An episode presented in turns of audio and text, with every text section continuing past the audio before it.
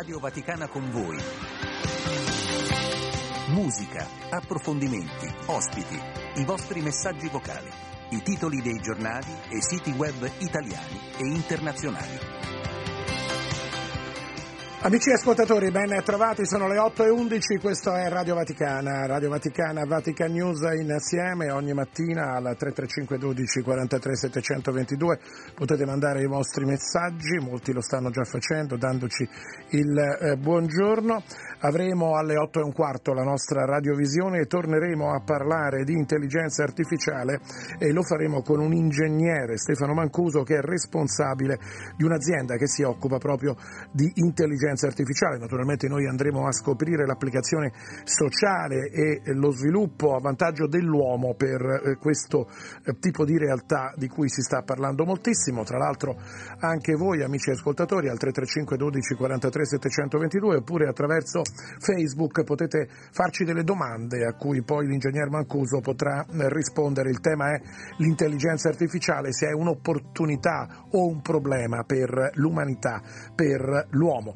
Oggi è San Francesco di Sales, il patrono dei giornalisti, quindi auguri a quanti, a noi stessi ci permettiamo di fare anche qua in studio questo augurio eh, per eh, un'informazione che possa eh, sempre raccontare la verità. Oggi non è molto facile fare questo, ma sarebbe un discorso molto lungo. Comunque auguri ai giornalisti per San Francesco di Sales. E alle 9 ci collegheremo con Piazza San Pietro. Oggi è mercoledì, il Papa incontra in udienza generale come tradizione i pellegrini presenti a Roma. Rosario Tronnolone in radiocronaca dall'aula eh, Paolo VI. È il momento però di ascoltarci prima della radiovisione un brano. Abbiamo Vasco Rossi, una canzone d'amore buttata via. Sembra strano anche a me, sono ancora qui a difendermi e non è mica facile. Hai ragione pure te le scuse sono inutili, ma non posso stare senza dirtele. Sembra strano anche che io non possa più proteggerti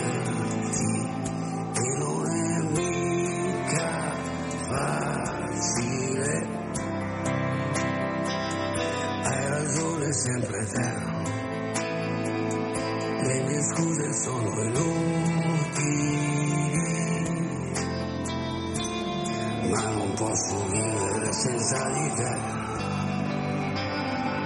Non lasciarmi andare via,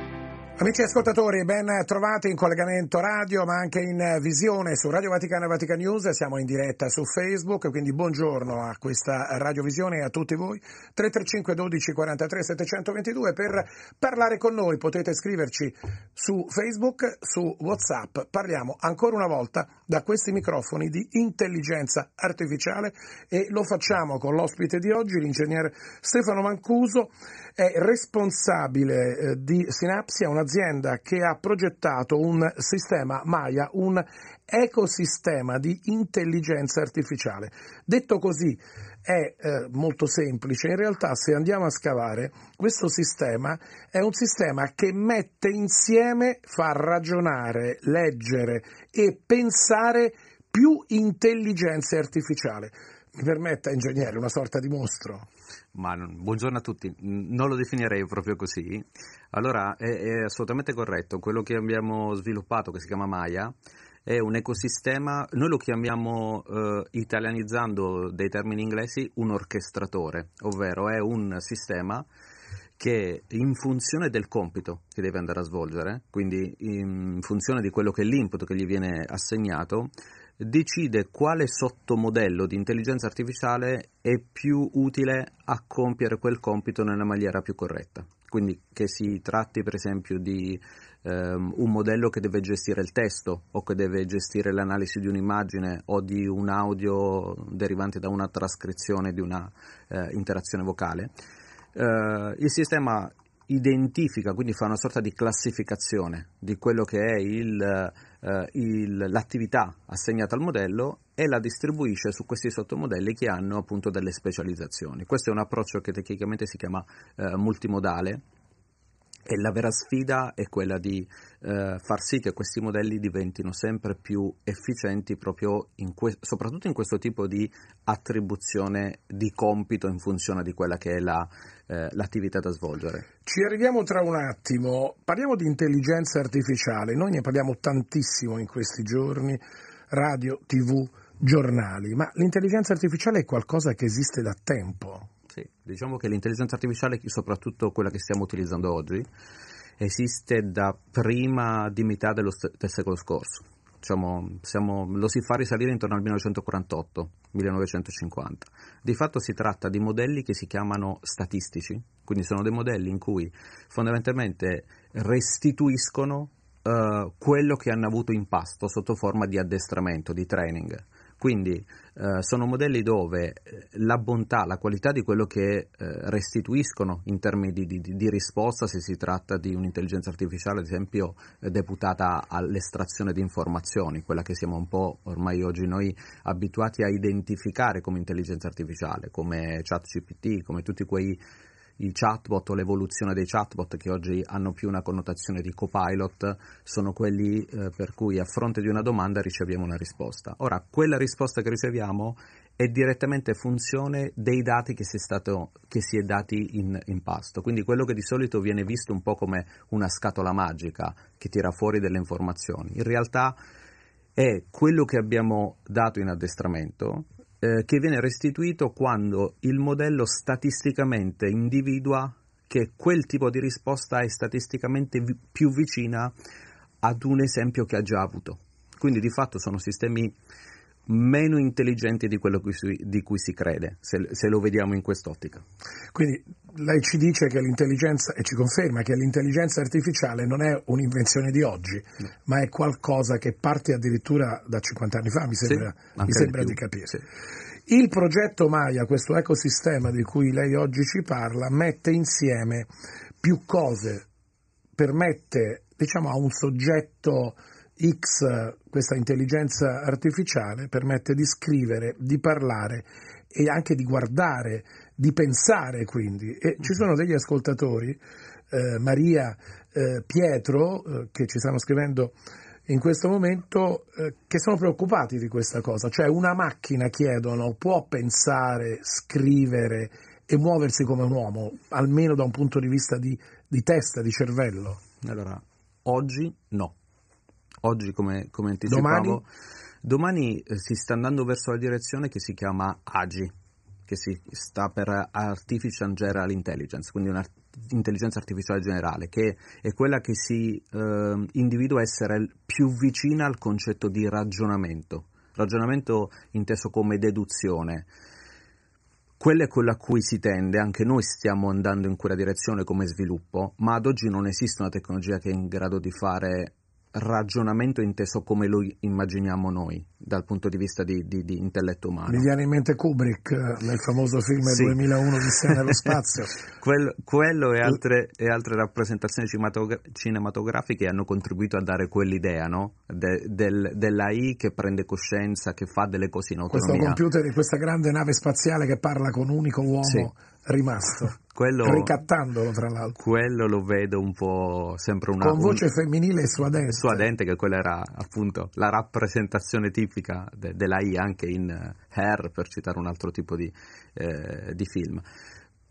Non, non, è quello né l'oggi né secondo me il domani, quello verso cui stiamo andando. Sicuramente potremo andare verso dei sistemi che sono in grado, a differenza di quelli attuali, di combinare le informazioni e restituirle non soltanto se le hanno già avute, ma anche facendo delle deduzioni, quindi alzando l'asticella, chiamiamolo del ragionamento. Ingegnere Mancuso, questo ecosistema di cui lei oggi ci sta parlando può prendere direttamente, cioè può alimentarsi l'intelligenza artificiale prendendo in tempo reale H24 dei dati dalla rete internet che è sempre aperta, sempre accesa. Cioè, e anche questo sì. può essere pericoloso per un controllo di un'intelligenza artificiale che in questo modo sarebbe sempre più intelligente. Allora, hai centrato esattamente il punto, cioè oggi l'intelligenza artificiale, come abbiamo detto, è, eh, ha una qualità che è in funzione che, dei dati che ha avuto in addestramento, cioè i dati di esempio che ha avuto. Oggi uh, questi dati uh, spesso non sono sufficienti, no? basti pensare che se l'addestramento di un modello è addestrato ad oggi, una news, un'informazione che verrà domani eh, non sarà eh, ovviamente patrimonio di quel modello di intelligenza artificiale. Quindi si ricorre a delle tecniche che si chiamano di tipo RAG, ovvero delle tecniche che consentono di prendere informazioni da sorgenti esterne, il web è la, è la sorgente di informazioni più grande, e um, utilizzare l'AI non tanto per fornire l'informazione intesa come uh, estrapolarla e metterla all'interno, ma come uh, potenza conversazionale, ovvero trovo un'informazione che secondo me è quella che sta cercando l'utente, che è sul web, sulla pagina Facebook o sulla pagina web di un giornale, ad esempio, prendo quell'informazione, la riassumo utilizzando la potenza conversazionale dell'AI e la restituisco all'utente. Però lì, attenzione, è una cosa molto diversa. Non ho usato il dato per addestrare l'intelligenza artificiale, ho solo utilizzato la potenza conversazionale di riassunto dell'intelligenza artificiale per fornire un contenuto in maniera diversa e più veloce. Arturo ci dice chi controlla tutto questo e dice ancora può esserci un robot, una macchina artificiale, un'intelligenza artificiale che a un certo punto la pensa diversamente dall'uomo? Allora, chi controlla è ad ogni livello, ad ogni stadio, chi mette all'interno i dati. Quindi torniamo alla centralità Quindi del lei, dato. ingegnere, controlla la macchina, cioè l'intelligenza artificiale. Contro, sì, assolutamente. Chi inserisce all'interno i dati decide quali dati, tra virgolette, di esempio l'AI deve vedere. Quindi stiamo sempre parlando di un sistema se vogliamo, molto più stupido rispetto a quello che si, che si immagina. Stupido fino a un certo punto però, ingegner Mancuso, perché io posso mettere dei dati che possono rispecchiare un mio progetto anche, eh, diciamo così, non eticamente corretto. Sì. Ed è esattamente la centralità del dato di cui parlavamo. Cioè Quindi... l'intelligenza artificiale può essere anche attore o attrice di un progetto malvagio, potremmo dire. Sicuramente può essere oggetto di Uh, addestramento con dei dati che possono essere eticamente non in linea su con quello che, che, vogliamo, possono avere contenuti razzisti, possono avere dei contenuti discriminatori, ma soprattutto e solo se questi dati vengono inseriti senza un controllo. Quindi è un po' questa la centralità. Quindi controlla, il controllo va, va, eh, va mm, messo sul dataset, cioè quali dati io vado a inserire. Penso siamo in un periodo in cui ci sono, come dice il Papa, guerre un po' ovunque, la terza guerra mondiale a pezzi. Un'applicazione del genere sul piano militare potrebbe essere devastante. Sul piano militare diciamo, il tipo di, di, applicazione che immagino potrebbe essere un'applicazione di tipo propagandistico. Se io mettessi su un sistema che uh, a fronte di richiesta informazioni mi dà delle informazioni che sono influenzate da dati che sono stati inseriti per uh, seguire una determinata ideologia, quello potrebbe essere un pericolo. Uh, meno pericoloso vedo il concetto del la classica rappresentazione del robot o della macchina che fa delle cose malvagie perché viene, eh, sì, viene animato da un'intelligenza artificiale autonoma. Noi in casa abbiamo già una sorta di intelligenza artificiale, per esempio chi ha Alexia o chi ha questi robottini che puliscono i pavimenti. Uh-huh. Si può paragonare questo a intelligenza artificiale? Allora, se, se questa cosa la dicesse uno dei miei uh, sviluppatori av- avrebbe da dissentire. Avrebbe licenziato. Sì, eh, quel tipo di eh, intelligenza artificiale sono più eh, dei, chiamiamoli degli assistenti virtuali che sono la forma molto embrionale di intelligenza artificiale. Di fatto hanno un contenitore da cui possono attingere di informazioni molto vasta e in maniera anche abbastanza randomica, che questo dalla percezione maggiormente di, eh, di intelligenza artificiale restituiscono delle informazioni a seguito di richieste. C'è Roseli eh, che ci chiede, buongiorno, ho fatto caso che ad una domanda ho ottenuto più risposte e anche diverse tra di loro, come sì. fidarsi? Questa è proprio la caratteristica della I generativa la I generativa, proprio per sua funzione, quindi ChatGPT, OpenAI, quello che, quello che conosciamo maggiormente, perché da due anni a questa parte... Quello che abbiamo sui le, computer o sui cellulari? Sì, quello, quello che... Le app che possiamo scaricare? Anche, che sono basate su questo tipo di sistemi, le nuove I di tipo generativo nascono per generare un contenuto a tutti i costi, no? Quindi eh, spesso, anzi nel 90% dei casi restituiscono risposte soprattutto dal punto di vista sintattico diverse a fronte della stessa domanda. Questo perché pro- sono progettate per questo. Quindi anche lì, se io ho la stessa risposta, ma il contenuto è lo stesso, ma te lo viene restituito in forma diversa, non cambia, cambia poco, no? È una questione di stile, di forma. Se invece il contenuto è un contenuto errato, quindi do un'informazione errata, anche lì vuol dire che eh, il dato che ha avuto che ho preso da qualche parte, che è stato inserito all'interno, è un, è un contenuto. Ingegnere Macuso, andiamo verso la fine di questo nostro colloquio sull'intelligenza artificiale. Tutto questo che ci siamo raccontati, questo ecosistema che lei ci sta uh-huh. rappresentando, Maya, cioè mettere più in, unire più intelligenze artificiali per un servizio, cioè renderle capaci di pensare, scrivere, leggere, vedere e quindi dare anche poi consigli all'uomo, questo è quello che, di cui oggi stiamo, uh, stiamo parlando, che impatto ha sul piano sociale e anche industriale? Perché noi stiamo leggendo che per l'intelligenza artificiale anche grandi gruppi, Google e altri, stanno licenziando persone. Fabbriche stanno rinunciando a umani per dare spazio all'intelligenza artificiale, a robot in questo caso finalizzati a certe azioni. Quindi che cosa succede? Cioè chi controlla? È chiaro che la politica, un sistema del genere avrà fatica, farà fatica a controllarlo e quindi il rischio è alto. Sì, allora... Le mm. istituzioni faranno un'enorme fatica a bloccare usi non etici di tutta questa situazione e questo lo sappiamo, è nella storia sì. di quello che è l'evoluzione tecnologica, le istituzioni, le leggi fanno fatica a controllare. Quindi dove andremo? Che cosa succederà per l'uomo, per l'umanità?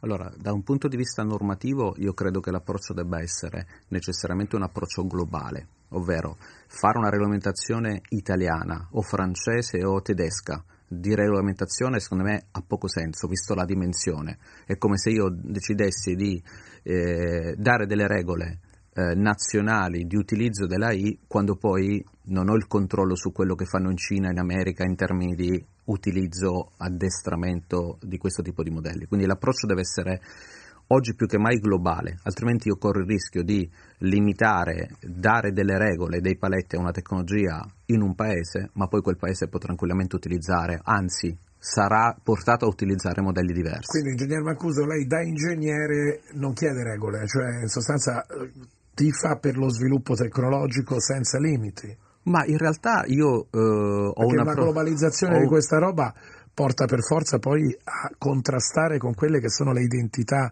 nazionali o comunque le tradizioni o comunque le, No, le realtà- realtà che ogni paese vive e che eh, sono realtà spesso diverse l'una dall'altra. Allora, da un punto di vista normativo ci sono dei- dei, diciamo, degli elementi che sono eh, cardine che dovrebbero essere eh, utilizzati in maniera trasversale. Quello che invece è una cosa su- tra, tra l'altro su cui noi stiamo lavorando attivamente, abbiamo rilasciato il primo modello di intelligenza artificiale ba- specializzato sulla lingua italiana eh, tre giorni fa, è proprio quello di salvaguardare le identità culturali. Eh, noi lavoriamo su intelligenze artificiali che tutte derivano da dataset di lingua inglese tradotti eh, nelle altre lingue. Per quanto questi sistemi di, di traduzione oggi siano accuratissimi, eh, non si può arrivare alla sfumatura che dà una lingua, soprattutto di tipo, una lingua romanza come l'italiano, come il francese. E quella, secondo me, è, è un rischio di impoverimento del- de- dell'identità culturale e linguistica di un paese. Ingegner Mancuso, l'intelligenza artificiale e dobbiamo chiudere su eh, diciamo la parte della popolazione più povera. Mhm. Che impatto può avere? Ma fondamentalmente io oggi vedo l'intelligenza artificiale intesa come quella che- di cui stiamo parlando come un modo per ehm, far arrivare uno strumento al- di, uso, di uso quotidiano anche a delle fasce che di, di- di solito sono eh, inibite a, a soluzioni tecnologiche per una questione di costo. Quindi questo lo vedo come un vantaggio.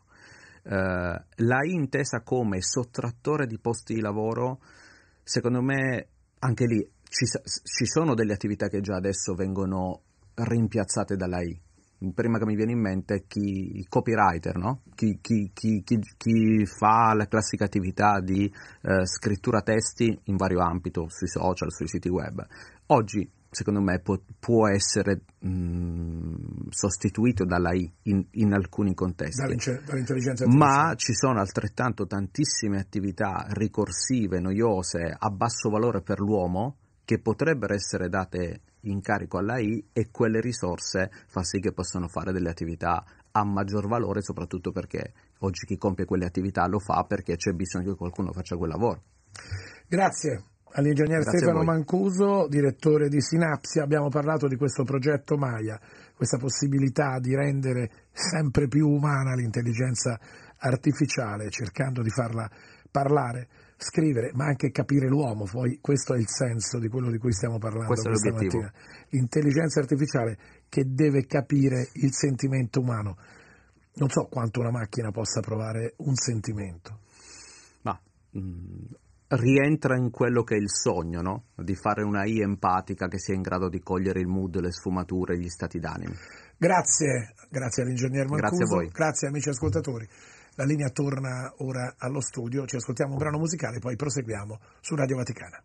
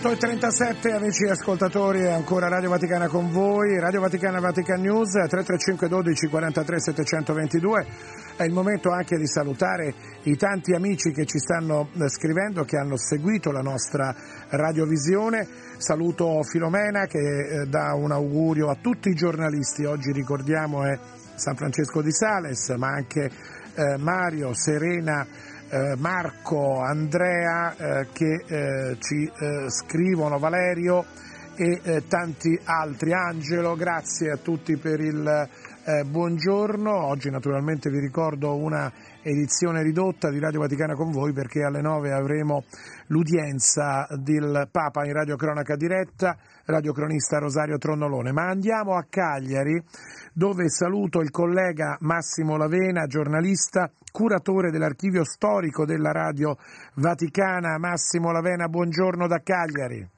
Buongiorno, buongiorno Luca, buongiorno a tutti gli ascoltatori. Noi siamo collegati con Cagliari perché vogliamo ricordare la figura di Gigi Riva, un campione del calcio, di un calcio che purtroppo oggi sembra non esserci più, ma non soltanto campione sportivo nel calcio degli anni 70, ma soprattutto un uomo che ha mantenuto la sua identità pur essendo un grande campione. Ma eh, le lacrime che scorrono in, questi, in queste ore, in questi giorni in tutta la Sardegna, ma mi sembra di cogliere anche in molto mondo sportivo in tutto, in tutto l'orbe eh, le prime pagine sull'equipe, su The Telegraph, eh, sui più importanti giornali sportivi lo dimostrano.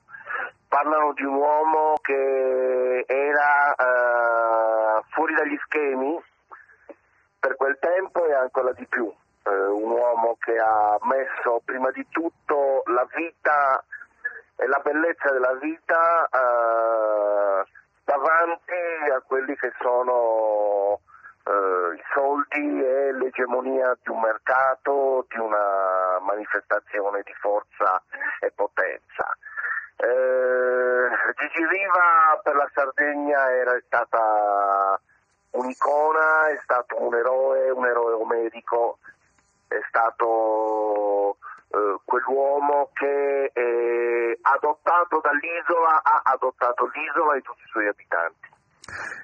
Massimo Lavena, eh, la cronaca ci dice di file interminabili allo stadio di Cagliari. Sì, guarda, la, mm, la fila ha cominciato a formarsi intorno alle 11 del mattino di ieri eh, quando poi la Camera Ardente è stata aperta nello stadio di Cagliari, alle 8-9 di sera c'era ancora gente che camminava per andare a salutare Gigi.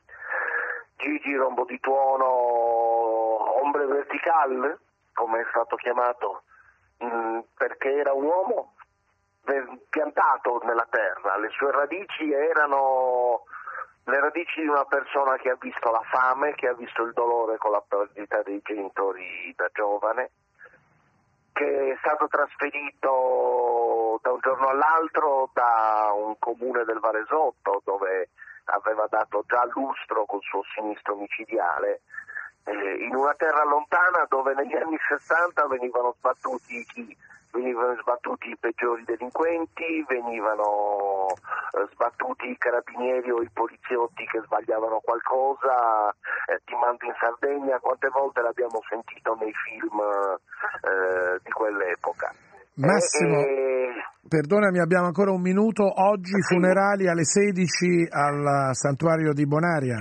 Oggi funerali alle 16 al santuario di Bonaria con uh, un'affluenza che non è prevedibile è grande ma non è grandissima. Eh, sicuramente sarà piena di persone che non dimenticheranno Gigi Riva. C'è un, un'immagine molto bella in questi giorni che, che, in realtà è vecchia perché venne fatta in un'altra occasione. Eh, la statua di Sant'Efisio, Sant'Efisio Martire, quello della processione del primo maggio, eh, coprotettore della Sardegna, eh, con la faccia di Gigi Riva. Qualcuno dice che è stato dissacrante, qualcuno dice che forse Sant'Effisia in questo momento sta brindando con Gigi Riva e con lui tutti quei compagni di quella squadra incredibile che nel 79-70 diede il- lo scudetto a Cagliari, eh, Martina Donna, Nenè, Bobo Gori morto recentemente.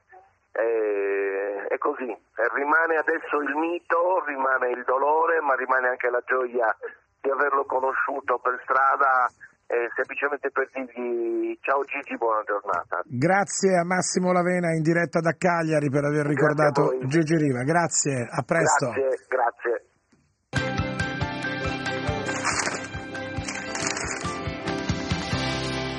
Ed è il momento di un altro ospite, amici ascoltatori, alle 8.43 abbiamo l'osservatore romano con Charles Depesperou. Grazie, buongiorno. Buongiorno. Il servizio religioso, le pagine religiose dell'osservatore romano. Volevo soltanto in rassegna dire come apre oggi il numero di oggi dell'osservatore romano. Si va in Senegal per tornare a rivedere la sabbia. Rilanciato il progetto di risanamento della baia di Anna, divenuta una discarica a cielo aperto tra cumuli di immondizie e fiumi di acque reflue. Una bellissima foto e una speranza di rivedere questa baia tornata alla normalità e alla sua bellezza. Charles. Sì, allora oggi il nostro inserto religio è dedicato interamente con diversi articoli allo Studium Biblicum Francescanum che in questi giorni ha festeggiato il centesimo anniversario della creazione.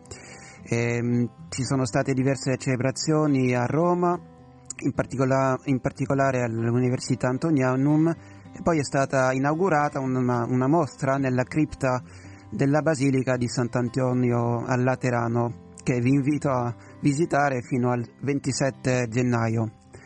Quindi in copertina dell'inserto abbiamo un articolo del custode di Terrasanta, padre Francesco Patton, e lui ci parla di una delle caratteristiche più significative dello studium, eh, che è legato mh, proprio alla sua collocazione in qualche modo eccezionale. Si trova all'interno della città vecchia, eh, presso il santuario della flagellazione.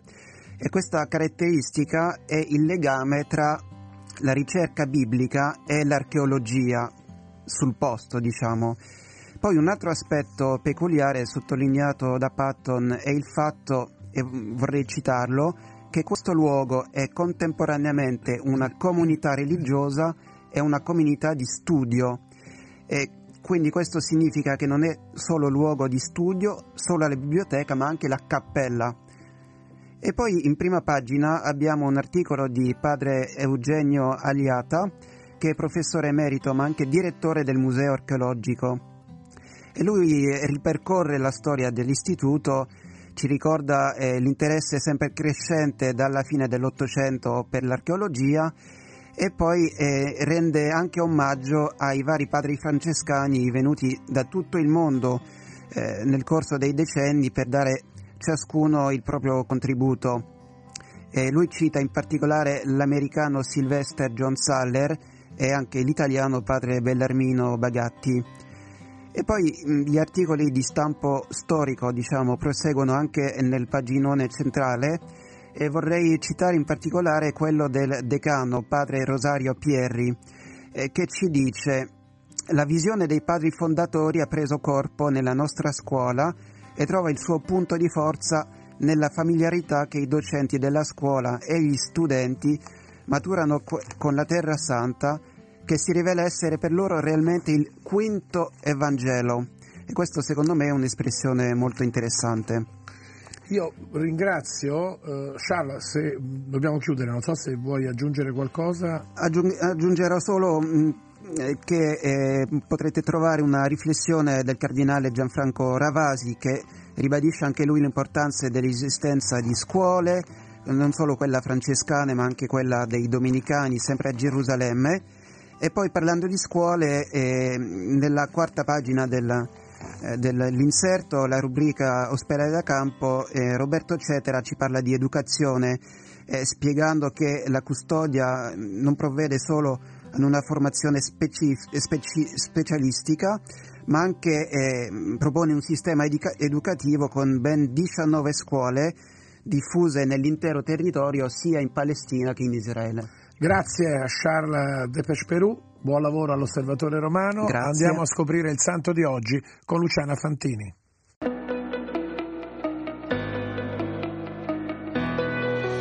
Oggi, 24 gennaio, la Chiesa ricorda San Francesco di Sales, vescovo di Ginevra, dottore della Chiesa, fondatore dell'Ordine della Visitazione, patrono della stampa cattolica.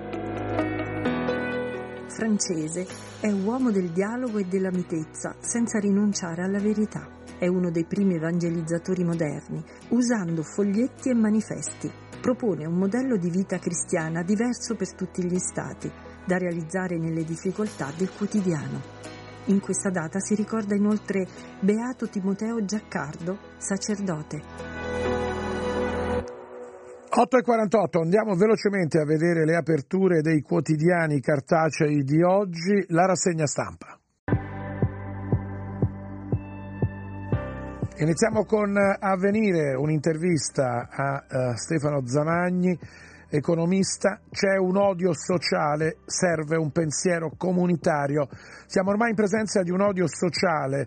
Zamagni ricostruisce così lo scenario attuale, la violenza e l'odio contro gli invisibili in Italia e in Europa. Interessante questo pezzo di avvenire. E poi si parla anche delle comunità ebraiche, a parlare, a parlare il rabbino capo di Roma di Segni, costretti a rinunciare alla maratona della memoria dopo gli scontri a Vicenza, l'Unione delle comunità ebraiche italiane fa un passo indietro rispetto alla maratona che stava organizzando in città della Calabria. Andiamo a vedere il Corriere della Sera, la politica in primo piano, sia l'autonomia è scontro, proteste in Parlamento, passa al Senato il disegno di legge Calderoli sull'autonomia in Italia. La Repubblica parla invece di voglia di censura, governo e informazione. Dopo l'attacco di Meloni a Repubblica, la eh, Federazione Nazionale della Stampa Replica è insofferente alle eh, critiche. Il Fatto Quotidiano ci porta invece all'estero.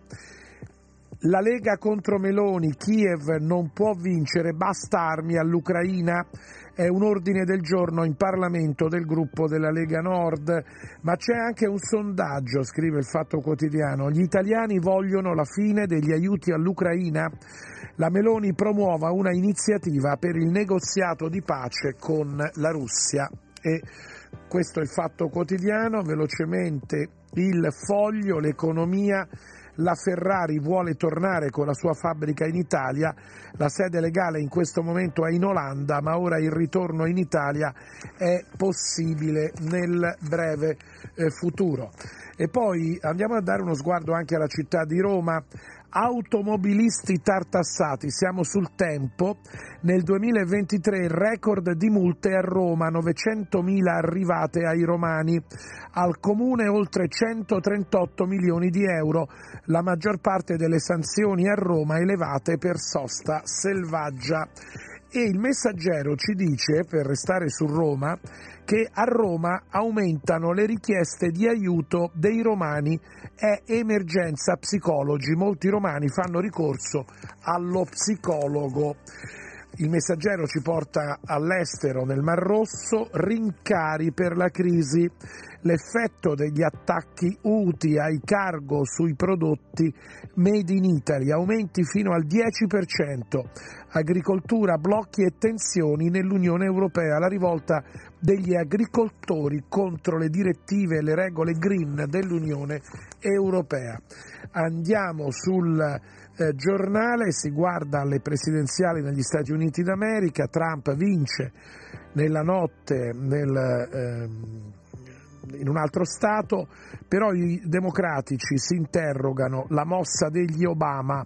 Michelle potrebbe sostituire Biden per i repubblicani alla corsa della Casa Bianca, sono voci sul candidato democratico negli Stati Uniti d'America. Noi ci fermiamo qui, amici ascoltatori, è il momento di dare la linea a Rosario Trondolone per la radiocronaca dell'udienza del Papa per i pellegrini presenti a Roma. Da Luca Collodi grazie, grazie a eh, Daniele Giorgi, grazie a Damiano Caprio, grazie a tutti voi e a tutti quanti hanno anche realizzato la radiovisione.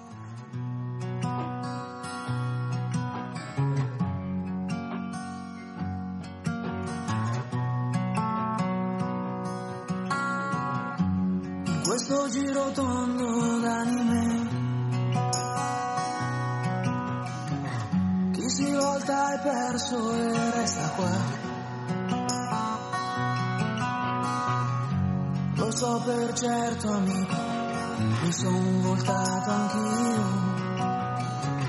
Per raggiungerti ho dovuto correre ma più mi guardo in giro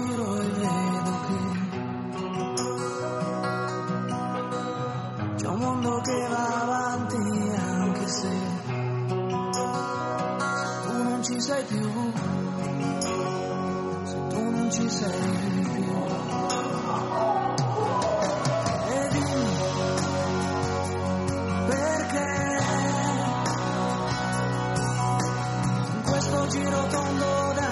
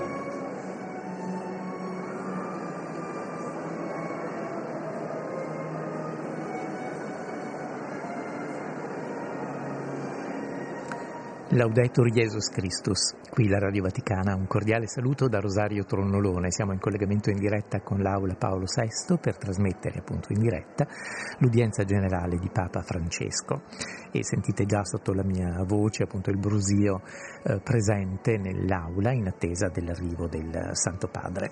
Si tratta della quarta udienza di quest'anno, 473esima dell'inizio del pontificato, sono presenti in Aula circa 5.000 pellegrini provenienti da tutto il mondo, dall'Italia naturalmente un, un numerosissimo cospicuo gruppo, ma anche dalla Francia, dalla Scozia, dalla Corea del Sud, dagli Stati Uniti d'America, dalla Spagna, dal Messico, da Panama, da, uh, dal Brasile, dall'Australia, quindi veramente un nutritissimo gruppo di pellegrini. Io saluto eh, anche eh, gli ascoltatori che ci stanno seguendo mh, attraverso il web, eh, attraverso i nostri canali appunto web, ma anche attraverso le emittenti collegate con noi, cioè Radio Luce Italia di San Benedetto del Tronto, Radio Nuova Trieste, Radio Condivisione Palermo e le radio del circuito in blu. Il Santo Padre prosegue oggi il suo ciclo di catechesi che è cominciato il 27 dicembre scorso eh, sul tema dei vizi e delle virtù. Il Santo Padre introducendo questo eh, ciclo appunto di eh, catechesi aveva ricordato appunto quanto sia importante che eh, la Bibbia ci spiega come il male non inizia nell'uomo in maniera clamorosa, ma invece in maniera sottile, quando comincia a intrattenersi con esso, quando comincia a cullare l'uomo nell'immaginazione e nei pensieri e finisce appunto per irretirlo con le sue, con le sue eh, lusinghe. E il Santo Padre in quella prima udienza appunto di introduzione aveva ricordato con il diavolo, cari fratelli e sorelle, non si dialoga mai, non si deve discutere mai. Gesù non ha mai dialogato col dialogo, l'ha cacciato via. Quando è stato tentato nel deserto non ha risposto con il dialogo, ha risposto semplicemente con le parole della Sacra Scrittura, cioè con le parole, con la parola di Dio. Perché il diavolo, ha ricordato il Santo Padre, è un seduttore, non bisogna dialogare con lui perché è più furbo di noi e ce la farà pagare. Quando viene una tentazione, ricordava il Papa, mai dialogare, chiudere piuttosto la porta, chiudere la finestra, chiudere il cuore. Solo così ci difendiamo da questa seduzione, perché altrimenti lui è astuto, intelligente.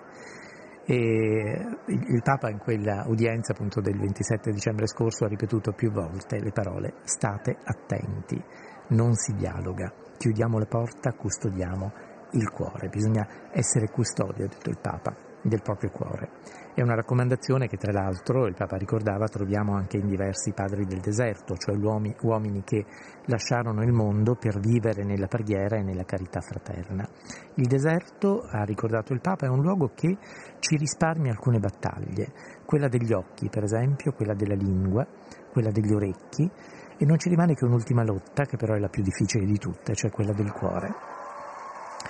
Intanto, come sentite dall'applauso che è scoppiato sotto la mia voce, il Santo Padre è giunto appunto nell'aula Paolo VI, si ferma a salutare appunto con un inchino tutti i pellegrini presenti e si avvia appunto verso la sua sede. Tra poco saranno presentati al Santo Padre anche tutti i gruppi presenti e ascolteremo le sue parole.